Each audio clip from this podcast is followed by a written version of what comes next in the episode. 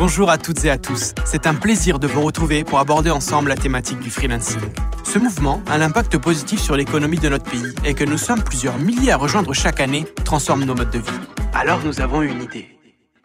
Vous voici maintenant entraînés dans le bal local, l'événement qui rassemble freelance, entreprises et acteurs qui contribuent à la transformation du monde du travail. Dans un rythme bienveillant et intimiste, découvrez avec nous les styles de vie, anecdotes et points de vue de ces hommes et ces femmes. Attention, le bal local est déclaré ouvert. Bonjour, je suis Théo, bienvenue dans le bal local. C'est moi qui serai votre chef d'orchestre pour les minutes qui vont suivre. Bonjour Simon, merci de rejoindre le bal local pour une nouvelle danse. On va parler ensemble de freelancing, d'entrepreneuriat et de transformation du monde du travail. Est-ce que vous êtes prêt Allez, toujours prêt, hein, comme tous les anciens.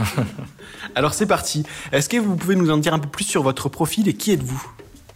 Alors, euh, j'ai une expérience importante dans le métier des achats, achats, approvisionnement, toute la chaîne d'appro. Je dirais pas le nombre d'années parce que ça va dévoiler mon âge, mais une expérience significative dans des grands groupes et des TPE. Donc, ce qui me permet aujourd'hui d'apporter une vision, un retour d'expérience en ce qui concerne ce métier et cette expertise. Alors, le métier du service achat, c'est bien ça? Alors le métier des achats, effectivement, c'est quelque chose qui, euh, qui a émergé dans les années 90. Donc vous voyez, on vient de loin. Et on s'aperçoit d'une chose extrêmement simple, c'est quand vous regardez le chiffre d'affaires d'une entreprise, l'entreprise achète pour la moitié de son chiffre d'affaires vente, c'est-à-dire 50%, mais ne consacre que moins de 1% pour gérer les 50%. Cherchez l'erreur. Donc, à partir de ce constat-là, on a tout intérêt à professionnaliser ce métier, d'où l'émergence de cette, euh, de cette nouvelle action, de nouveau métier, qui est les achats, les achats industriels. Alors, je parlerai tout particulièrement achat industriel par rapport à l'achat de la grande distrie, qui est, euh, je un métier un peu particulier.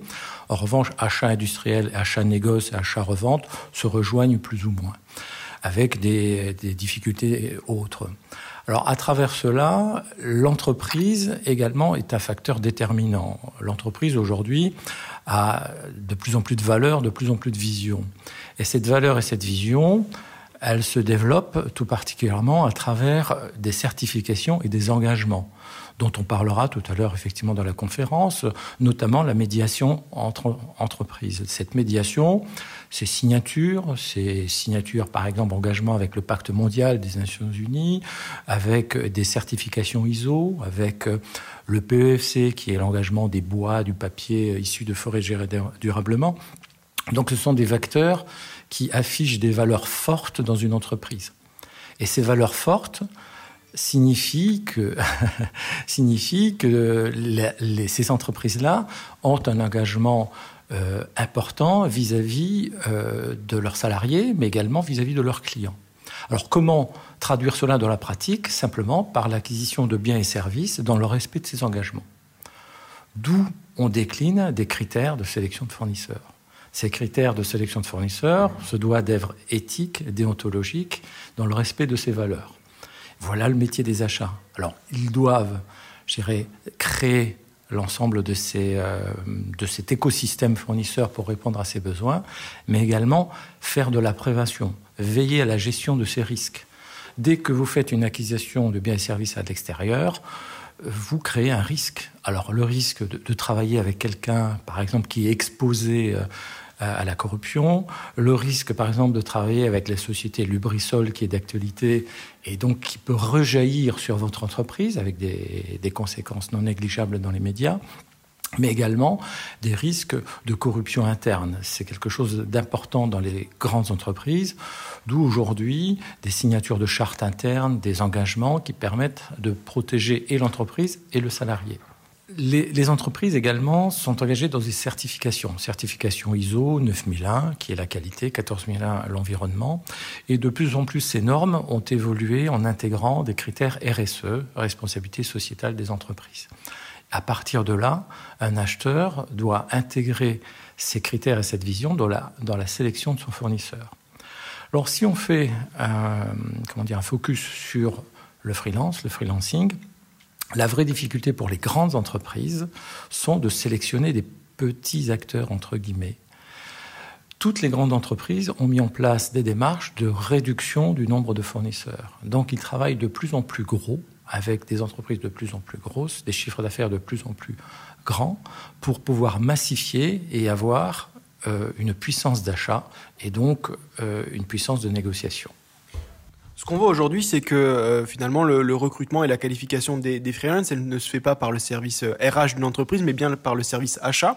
Euh, comment elles arrivent à gérer ça et surtout quels sont les, enjeux pour elles d'aller chercher des, bah, des, expertises aussi précises et aussi de, petites entreprises qui, qui correspondent pas forcément, comme vous le disiez, à de, bah, de grandes entreprises partenaires.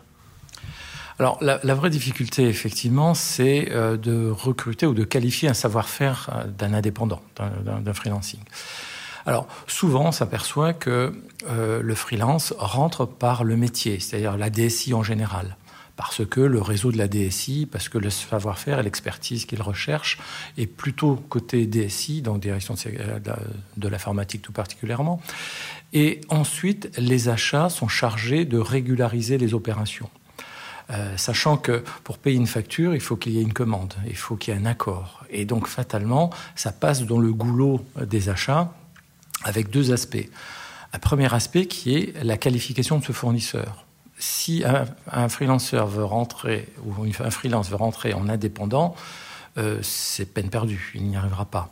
Sauf à ce qu'il ait une expérience extrêmement significative et très pointue.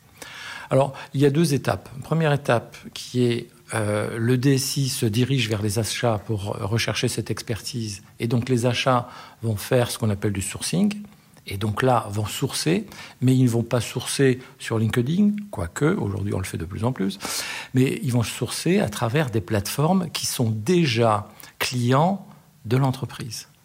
Toutes les grandes plateformes et les tiers de confiance sont des, vecteurs, pour une grande entreprise toujours, euh, de sélection de ses fournisseurs parce qu'ils sont passés euh, à travers le filtre de la sélection, le filtre euh, de la santé financière, le filtre des actionnaires.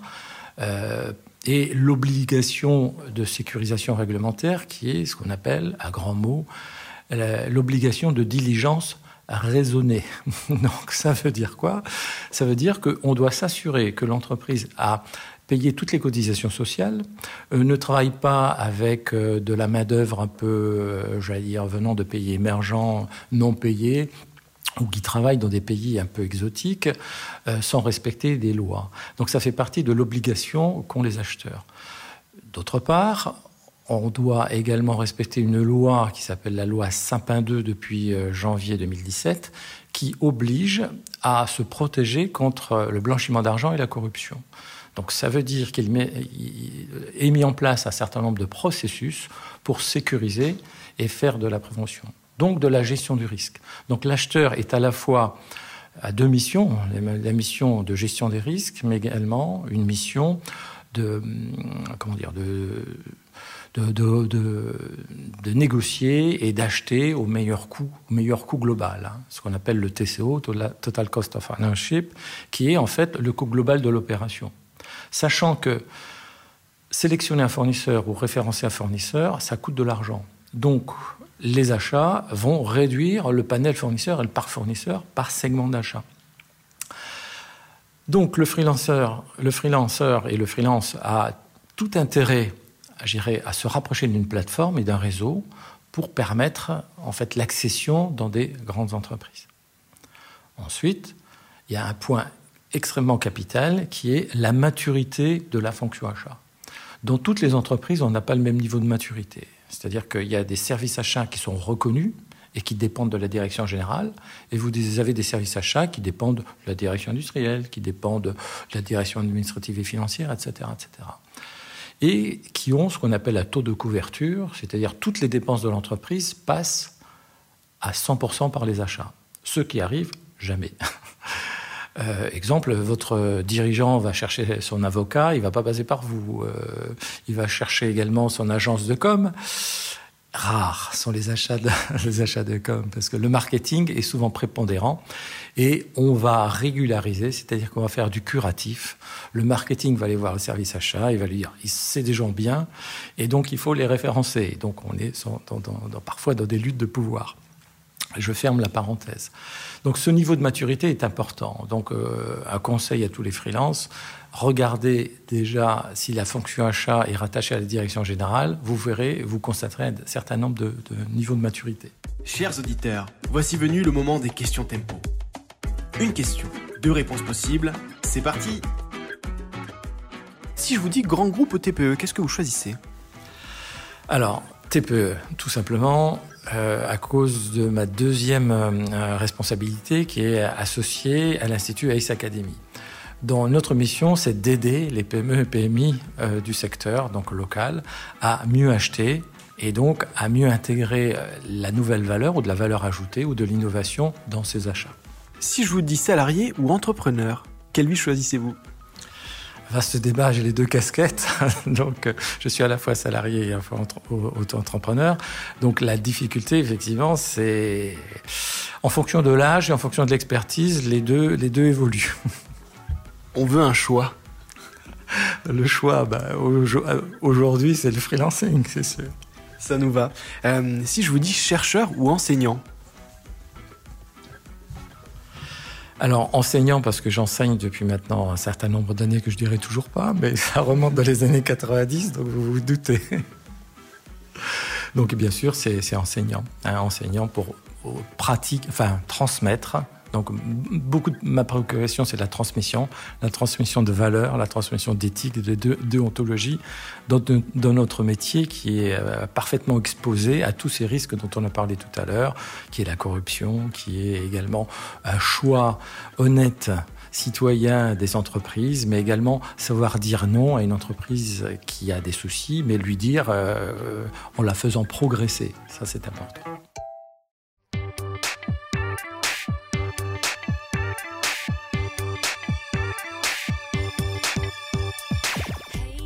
Alors si je vous demande une musique qui représente un peu votre quotidien euh, dans, la partie achat comme dans la partie formation, qu'est-ce que vous me proposez? Alors, euh, vous allez sourire, c'est La Passion selon Saint Matthieu. donc vous voyez un petit peu, c'est le Christ en croix, hein, donc euh, je vous laisse deviner.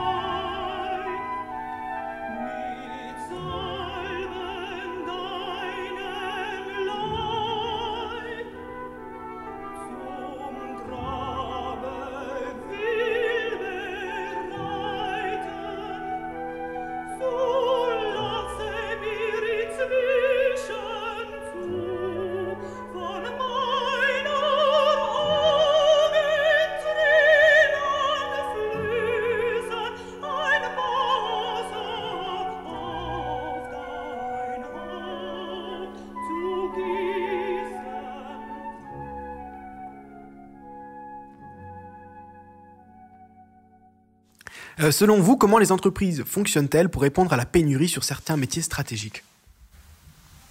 Alors c'est effectivement un, vrai débat dans les services achats, c'est d'aller sourcer les expertises et les bonnes pratiques. La vraie le vrai problème que l'on rencontre, c'est que ces expertises ne sont mal qualifiées, mal caractérisées en interne, parce que justement, on n'a pas ce savoir-faire.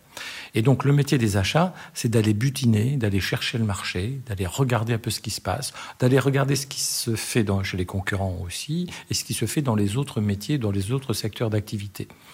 Donc l'idée, c'est d'apporter de la valeur par la recherche de, bons profils.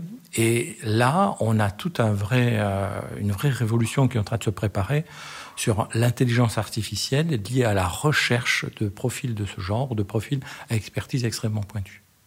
Aujourd'hui, moi, je, suis un indépendant dans, le métier du marketing et du digital.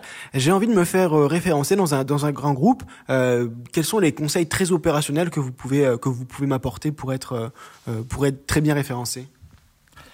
Alors, la problématique de, de référencement, c'est de ne pas faire la première erreur, c'est-à-dire d'aller voir directement le service marketing.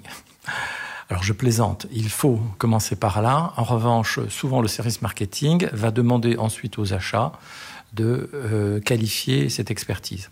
Et dans la qualification, la fonction achat ne va pas vous qualifier. Il va vous demander de passer par un tiers de confiance. J'irai 9 fois sur 10. Sauf dans les PME, TPE. Et là, on, a, on, atteint, enfin, on arrive à quelque chose d'hyper intéressant.